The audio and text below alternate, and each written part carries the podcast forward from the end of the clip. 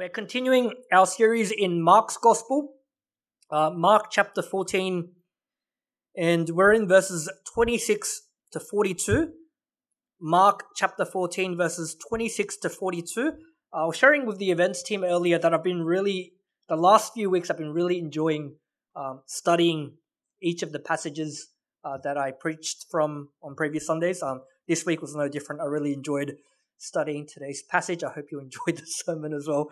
Uh, but Mark chapter 14, verses 26 to 42. The word of God reads And when they had sung a hymn, they went out to the Mount of Olives. And Jesus said to them, You will all fall away, for it is written, I will strike the shepherd, and the sheep will be scattered. But after I am raised up, I will go before you to Galilee. Peter said to him, even though they all fall away, I will not. And Jesus said to him, Truly I tell you, this very night before the rooster crows twice, you will deny me three times. But he said emphatically, If I must die with you, I will not deny you. And they all said the same. And they went to a place called Gethsemane. And he said to his disciples, Sit here while I pray. And he took with him Peter and James and John and began to be greatly distressed and troubled. And he said to them, My soul is very sorrowful, even to death. Remain here and watch. And going a little farther, he fell on the ground and prayed that if it were possible, the hour might pass from him. And he said, Abba, Father, all things are possible for you. Remove this cup from me, yet not what I will, but what you will. And he came and found them sleeping. And he said to Peter, Simon, you asleep? Could you not watch one hour? Watch and pray that you may not enter into temptation. The spirit is indeed willing, but the flesh is weak. And again he went away and prayed, saying the same words. And again he came and found them sleeping, for their eyes were very heavy, and they did not know what to answer him. And he came the third time and said to them, Are you still sleeping and taking your rest? It is enough. The hour has come. The Son of Man is betrayed into the hands of sinners. Rise, let us be going. See, my betrayer is at hand. Let's go to the Lord in prayer. Father, this is one of the most weighty passages in the whole of Mark's gospel. Weighty because of what's taking place, weighty because of what's at stake. Father, as we examine this passage of Jesus on his knees and then prostrate before the Father, praying in the Garden of Gethsemane, help us to understand why this is such a weighty passage. What is taking place? What it means for us today, and how it should shape the way we pray and the way we approach our secret prayer life. Lord, I pray that we would be humble in the way we approach this passage and allow our hearts and souls to be malleable under the control of the Holy Spirit. May you watch over the words of my mouth May you watch over the meditations of our heart. For we ask this in Jesus' name. Amen. All right. Uh, last week, we fleshed out a passage that focused on the Passover meal, communion, uh, coincidentally on the Sunday that we do communion. Uh, and we saw that every aspect of the Passover meal had a symbolic significance. Like each element of the feast. You know, there were four cups of wine, the dip, the bread, everything had a symbolic meaning. Now, in today's passage, the meal has finished, and they sing their conclusion, uh, their concluding hymn together, and it's presumably again from Psalm 113 to 118, which I explained was traditionally sung at Passover. The Jews called it the Hallel. And it's at this point that they take a short stroll. They were in Jerusalem in the upper room of some person's home, and they exit out of Jerusalem and they take a short stroll to the Mount of Olives, which, if you look at your New Testament maps, It's only a few minutes away from Jerusalem. Uh, they use this language that it's a Sabbath day's journey away, which is another way of saying it's not very far. It's only a few minutes. And to recap on last week's passage, uh, remember that they had just enjoyed the Passover feast. And the Passover feast was the traditional historical celebration of what God had done for Israel in history. That God had liberated Israel from the oppression of slavery in Egypt. Uh, it was meant to be a feast of celebration for Jesus and the apostles, which it was. That is until the second cup, where Jesus broke the bread, and then he broke the news to the 12 disciples that one of them is going to betray him. One of you guys is going to betray me, and I'm going to die because of you. And the celebratory mood, like one minute they were celebrating, clapping, singing, and now the mood has become very grim. And then they conclude the Passover feast. Judas has gone to betray Jesus. And whilst the mood is still grim, Jesus leads the remaining 11 apostles to the Mount of Olives. It's really, really depressing. 11 of them. They know Jesus has been betrayed. And if that wasn't bad enough, Jesus tells them that not only is one of you going to betray me, but this was prophesied from the Old Testament. Verses 28 to 29, he says, You will all fall away, for it is written from the Old Testament, it's written, I will strike the shepherd, and the sheep will be scattered. But after I am raised up, I will go before you to Galilee. It is written. In other words, Jesus is saying, despite all your bravado, no matter what you say, no matter what you feel, it is written. You're going to run away like cowards. Imagine being told from the Old Testament, it's been prophesied and preordained by God, you're going to run away like a bunch of cowards. Jesus is saying that this isn't my opinion. This isn't my prediction. This was prophesied and set in stone from the Old Testament. Zechariah promised that you're going to be cowards and you're going to abandon me. It's God's plan for me to die, and it's God's plan for you to run away. But don't worry, because I'm going to rise again. And Jesus says, I'm not only going to rise again, I'm going to go ahead of you to Galilee, which is where Jesus' ministry began. Now, bear in mind that in their minds, the apostles still don't understand uh, the entirety of what Jesus' mission is all about. Remember, I've said this so many times. They still think that Jesus is a military messiah. Like he's, he's come to be a, a warrior king, the new Julius Caesar or Alexander the Great, to establish a new physical empire. And so for the apostles in their mind, they're still hopeful that if Jesus becomes the new Caesar, the new Genghis Khan, I'm going to be his right hand man. I'm going to be the second or third in charge. I'm going to be the faithful, brave one that Jesus can depend on, always reliable. This is their mindset. And so Peter says to Jesus, when Jesus says, you know, it's been written, Peter says, even though they all fall away, I won't. I will not.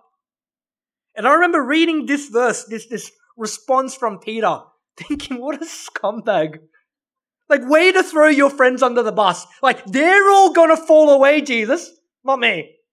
But I don't know about these guys. I know you trained them. I know you handpicked them. They're gonna fall away. Yeah. Old Testament Zechariah spoke about what, what not me. I'm gonna die for you. I don't know about them, Jesus. You, you can question their integrity.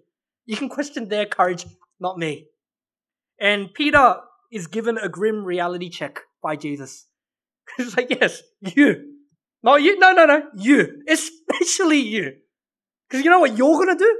Like you're, you're putting down the other 11. What you're gonna do is that this very night, before the roo- rooster crows, you're gonna deny me three times. Like, I know you just threw your friends under the bus and you've elevated yourself because you want to be my right hand man. You want to be the guy that's like, I'm the dependable by guy. Guess what? Less than 24 hours, you're going to deny. You're not just going to run away. You're going to deny even knowing me. You're going to run away like a coward. And despite all the brave words you've spoken, despite you throwing your friends under the bus, you're the one that's actually going to verbally deny me three times. And this doesn't sit right with Peter because he doubles down and he says, If I must die with you, I will not deny you. And the passage says that the remaining apostles, the ones that Peter just threw under the bus, they all said the same thing. Peter says, I will die for you. And the other apostles, like, they're not angry at Peter for some reason, but they're like, yeah, we're, exactly the same as Peter. What he said. And obviously, we know how this pans out. If you've read through the Gospels or if you've walked with Jesus for any period of time, you know how this pans out. Um, it's always a safe bet to assume that what Jesus says is going to come to pass. Um, and Peter and the other apostles, you know, like I, I studied this passage so many times, and I think genuinely that what Peter and the apostles said, that we're not going to abandon you, we're willing to die for you. I genuinely believe in that moment they are 100% believe that. I think they meant every word. I will die for you. And I think Jesus at that moment knew that in that moment they 100% meant it. And as I exegeted this passage and studied it, I think despite knowing that the apostles were genuine in this declaration, I think Jesus was deliberate in allowing them to make that declaration to verbally declare their conviction that they're willing to die for him, to pledge their allegiance to Jesus. I think Jesus allowed them to say this because he wanted them to see later on how fickle the human heart is. You feel one thing one minute, something else the next. The human heart really is flimsy. That even our strongest of convictions no matter how we feel in that moment, are really at the mercy of our greatest fears. And so, having gone for a stroll in the mountains in the evening, they get to a garden called Gethsemane. And Gethsemane literally means oil press, like an, like you squeeze oil. And given that they're on the Mount of Olives, it's no secret what kind of oil uh, they're referring to. But as they arrive at the entrance, Jesus does something interesting. Because remember, they're with 11 apostles. Judas is gone. And Jesus turns to the 11 and says, Sit here while I pray. You guys stay here at the entrance. I'm going up to pray. But he doesn't leave them all there. He takes three with him. So to do a bit of math, maths, 11 apostles, takes three, so there's eight remaining. And the three that he chooses are Peter, James, and John. These are the three that Jesus says, I want you to personally accompany me as I go to pray. And it seems like within the inner circle of the 12 apostles, if the 12 apostles was the inner circle, it seems like there was like an inner, inner circle within the 12 because Peter, James, and John are chosen a few times. Um, if you remember earlier on in our series in Mark, the transfiguration, where Jesus divine identity is slightly unveiled momentarily. The three apostles that were chosen to witness that were who? Peter, James, and John. If you read in Luke's gospel, the raising of Jairus' daughter, there's three apostles that get to witness that. Peter, James, and John. And in today's passage, as Jesus prays to the Father in the Garden of Gethsemane, again, Peter, James, and John. And remember, as I was studying this, I was like, why these three? Why play favoritism? Like, you'd think of all people, Jesus would be the guy that wouldn't play favorites amongst his apostles. Why did Jesus pick these three? What was the purpose of all of this? Was it because Jesus thought that these guys are like, Yeah, these are future leaders. They've dem- over the three years I've observed them, and they've demonstrated remarkable leadership qualities. These are the guys that are the most most faithful, most reliable. Is that why? I don't think so. At least not in my opinion, and I'll share why later. Um, I think Jesus chose these three out of the remaining eleven, not because they were great, but because they needed to be broken the most. Because it's no secret that Peter was known for being brash. He was a bit of a hothead, shot off at the mouth very quickly. He was one of those guys that, you know, spoke before he thought. And for James and John, who remembers their nickname? The Sons of Thunder. You don't get a nickname like the Sons of Thunder for being that gentle, passive, quiet guy that listens to what everyone says. You get called the sons of thunder because you're loud, obnoxious, and you're, you're arrogant. And so Jesus takes these three, three of the most obnoxious, loud-mouthed buffoons out of the apostles, and he takes them into the garden. He says, You're going to watch me pray. And as they enter up, you know, go up into the garden, it says that Jesus became greatly distressed and troubled.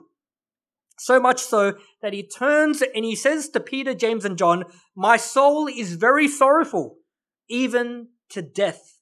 Remain here and watch.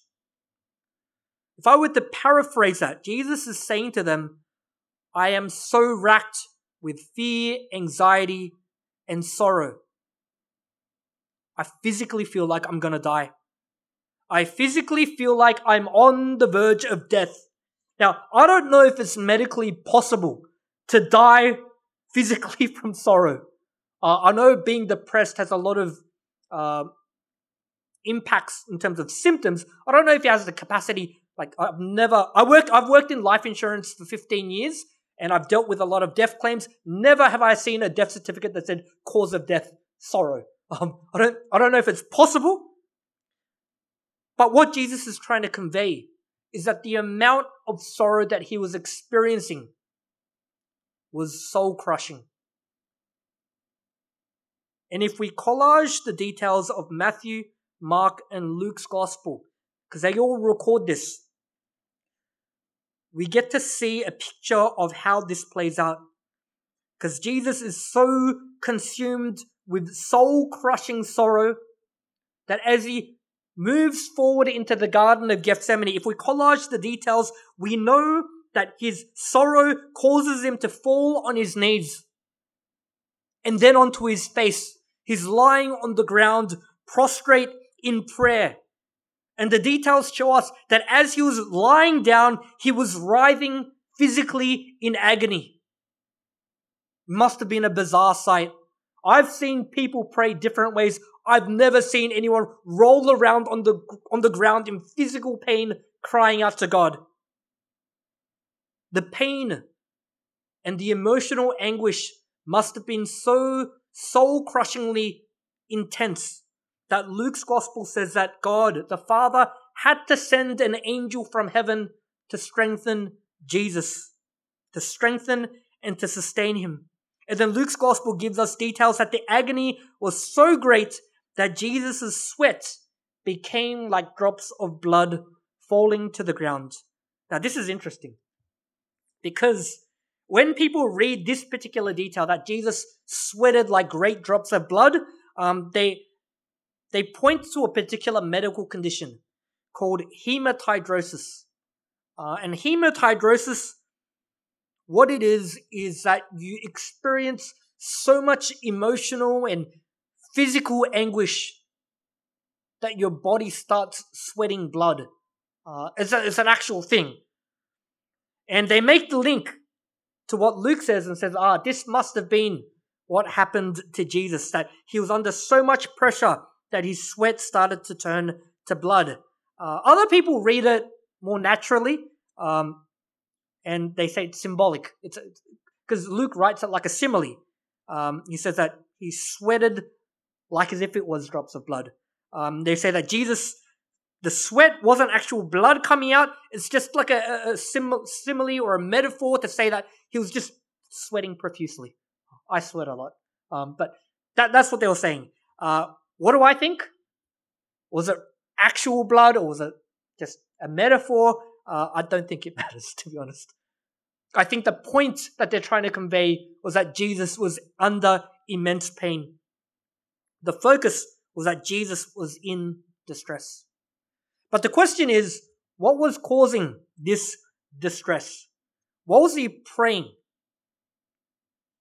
Verses 35 to 36 says that Jesus was praying, if it were possible, that the hour might pass from him. And he said, Abba, Father, all things are possible for you. Remove this cup from me. Yet not what I will, but what you will. That's what Jesus was praying. He was praying that the hour might pass from him and this cup, this cup that God would make him drink. He was asking for this cup to also pass from him. There's another way, let there be another way. But what was this cup? What, what did this cup represent? And that's important to know, to really understand what's going on here. Because I want to make it clear to full life. Jesus was not praying because he, he was going to be nailed to a cross. That's not what he was afraid of. There have been countless saints within the church that have died even more gruesome and horrendous deaths. If you read through church history and look at the way followers of Christ have been martyred throughout the ages, there are people that have died horrendous, like crucified and burnt. The Emperor Nero in the early church used to take Christians and to light up his garden because there was no electricity back then. He would tie them to let, like to poles in his garden, cover them in oil and set them on fire to light up his garden at night. And these people went singing hymns to their death, unafraid. And I would declare to you that what Jesus is afraid of, the reason he's writhing in agony, it's not, it's not a physical nailing to the cross, but what that cup represented. And I'm going to share with you what that cup represented because the Old Testament speaks to this. When the Old Testament talks about a cup, it is a metaphor for two things. Number one, the cup represents the sin and wickedness of humanity. In the context of the gospel, we know that the cup is referring to the sin and wickedness of God's people. And what takes place through the gospel is that the second person of the Trinity, the Christ, when that hour would come, he would symbolically drink down our sin and our wickedness, and he would be judged and crushed like as if he committed it himself. This is why Paul says in 2 Corinthians 5:21, "For our sake he made him to be sin who knew no sin." The second thing that the cup represented was that it represented the wrath of God against sin. In becoming sin on our behalf, Christ would then become the object of God's wrath because of sin. Paul says in Galatians 3:13, all of humanity has the wrath of God upon them because of sin, but salvation and the power of the cross is effectual to those who have faith in Christ. This is why John, in John chapter 3, John chapter 3 is a very famous chapter because of 316. For God so loved the world that he gave his only begotten Son, that whosoever should believeth in him should not perish but have eternal life. That's the most celebrated passage in Scripture, isn't it? But then if you read through to the end of that chapter, it says in verse 36 Whoever believes in the Son has eternal life. Whoever does not obey the Son shall not see life, but the wrath of God, what? Remains on him. So essentially, what Jesus was praying for was he was asking the Father, if there is another way to save your people, your elect, now would probably be a good time to tell me. If there is any other way to save Jay, to save his wife Tune, if there is any other way to save them from their sins and from the wrath to come, other than to drink down this cup of sin and wrath, now would be a good time. But the next part's important. Jesus prays this and says, Yet not what I will, but what you will. In other words, despite the anguish and pain, despite writhing in agony on the ground before Peter, James, and John, praying in desperation, Jesus never for once hesitates in submitting to the will of God. Not once. And we see this throughout his entire three year ministry. That Jesus, no matter what the circumstance, is always about the will of God. John 4:34, Jesus said to them, "My food is to do the will of him who sent me and to accomplish his work." John 6:38, "For I have come down from, from heaven, not to do my own will, but the will of him who sent me." Jesus is always about the will of God, even as the hour drew closer and his agony increased. Luke's gospel tells us that Jesus prayed even more fervently, even more violently, more passionately. Jesus prayed, writhing in agony, if it would be possible that this hour would pass from him. And what we notice as he prays this is that a few times he gets up after writhing on the ground and he goes to check up on Peter, James, and John. Are these guys praying with me? What are they doing? Sleeping. See if a few, few of you guys emulating Peter, James, and John right now.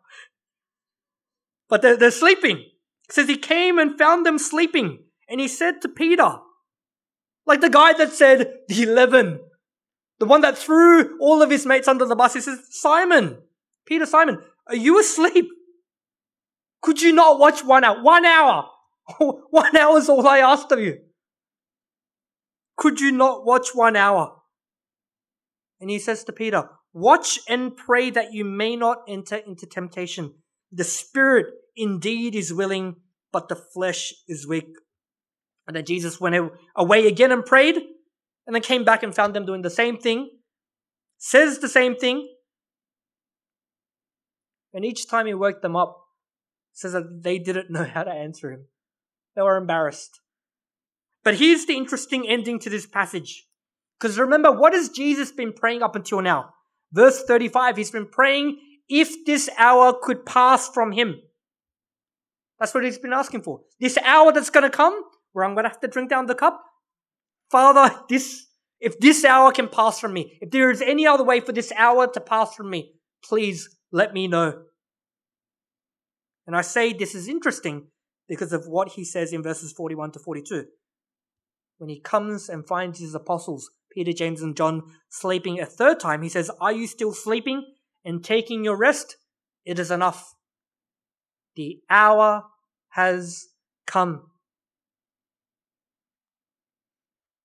Jesus just prayed if the hour could pass, arrived in agony for hours, and then suddenly he recognizes the answer to his prayer, the answer from the Father to the question, Is it possible if this hour could pass from me? Jesus recognized the answer from heaven is a resounding no. Why? Because the Father was silent. And the silence from heaven was essentially the Father saying to the Son, There is no other way. And with that response, one minute he's writhing around in agony on the ground, the next minute he dusts himself up, says to Peter, James, and John, The hour's now come. I got my answer from heaven. There is no other way. And that's how today's passage ends. It's intense, isn't it? What can we learn from Jesus, Jesus writhing on the ground in agony, praying before the Father? Um, and instead of an application or an observation, uh, I wanted to ask a question that I'm hoping we can flesh out. And the question is, why do you think Jesus felt it necessary for Peter, James, and John to observe all this? Why do you think it was necessary that Jesus took Peter, James, and John to witness something that was, if you think about it, really bizarre? I've never seen anyone roll on the ground in physical pain one minute and then dust themselves up. All right, let's go. Why was it so important that Jesus made them witness this? And why, out of the apostles, were these three chosen? Because for three years, the apostles witnessed Jesus conduct ministry, preach, cast out demons, perform miracles, do countless wonders with unwavering confidence and conviction. They had no doubt that Jesus was com- a confident guy. You would be if you were God. It would have been would have been troubling to suddenly see this same guy who was like just the epitome of unwavering conviction suddenly writhe on the ground in agony, praying, begging the Father. Now, like I said earlier, I don't think they were chosen because of anything great about them. I don't think Jesus looked at them and said, These guys, future leaders. I don't think he saw them and thought, These are alpha males that I need to get my church up and running. If anything, as we've done our study on Mark's gospel, we saw that Peter, James, and John were real hotheads, shot off at the mouth without thinking. These were the three knuckleheads that said they, they were willing to die for Jesus no matter what. Even though Jesus knew within 24 hours, not even 24, not even 12 hours, that these guys would be running for their lives. I believe Jesus picked them to watch him pray, like I said earlier, because Jesus believed these three needed to be broken the most. They were loud, arrogant, obnoxious. They just declared to Christ that they were willing to die for him. And by saying, I'm willing to die for you, is implying that I'm willing to physically fight for you, which we see Peter do in the very next passage. I will physically fight for you, I will kill for you, and I will die in the process if I have to. But what Jesus wanted to show them in Gethsemane was that the battle for God's kingdom is not fought with a sword or with physical violence. Our battle is fought on our knees in prayer. The kingdom of God isn't established through men establishing their physical dominance, giving a physical show of strength, and being bold and loud with our words. But as Christ stated repeatedly, it's established by a generation of God's people recognizing that our food must be to do the will of God. The kingdom is established through our submission and obedience to the will of God. And the way we do that is through prayer. Why? Because we're not hardwired to conform to the will of God. Our default nature as descendants of Adam is to be of the flesh to do anything but the will of God. It takes the regenerating work of the Holy Spirit, a supernatural event, to break us and bring us to be followers of God. And prayer is the means that Jesus has chosen for us in our sanctification process to be conformed day by day, to be a follower of Christ that is living and ever conforming to the will of God. I don't know what your prayer life is like. It might be non existent. But I will say that prayer, secret prayer, let me, let me, let me specify. Secret prayer is probably one of the most humbling processes for any Christian. Because there is no pretense with secret prayer. Can't put on a show with secret prayer. When you lock yourself away in your room and you get alone with the Father the Son, and the Holy Spirit. There is no sugarcoating, there is no hiding. Your soul is presented bare before God. The Holy Spirit reveals to you what you need to repent of, what you need to purge, what you need to change.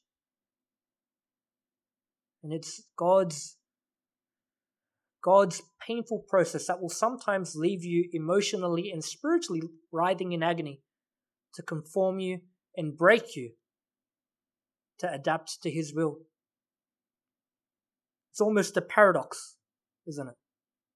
You're being strengthened by being broken. But that's what we see in Gethsemane.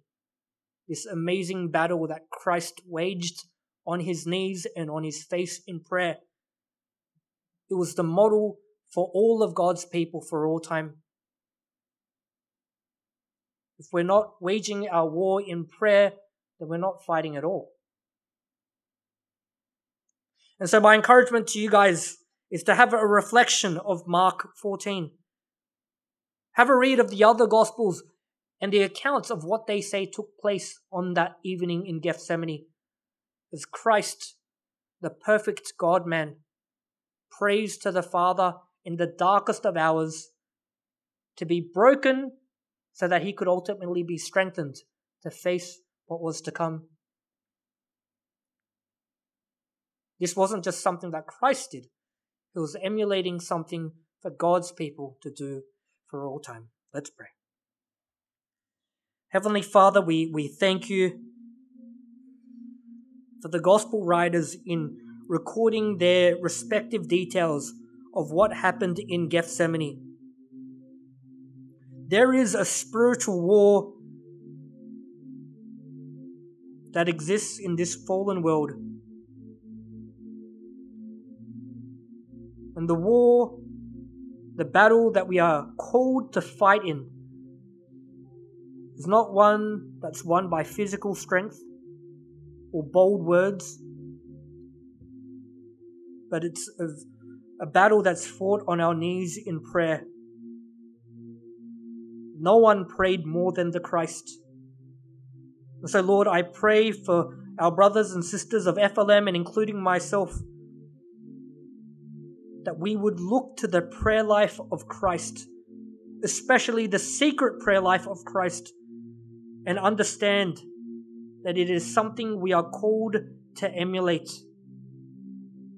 Because it's the only way we'll ever taste of victory in this spiritual war that we've called, been called to fight in. So, Lord, I pray for all of us.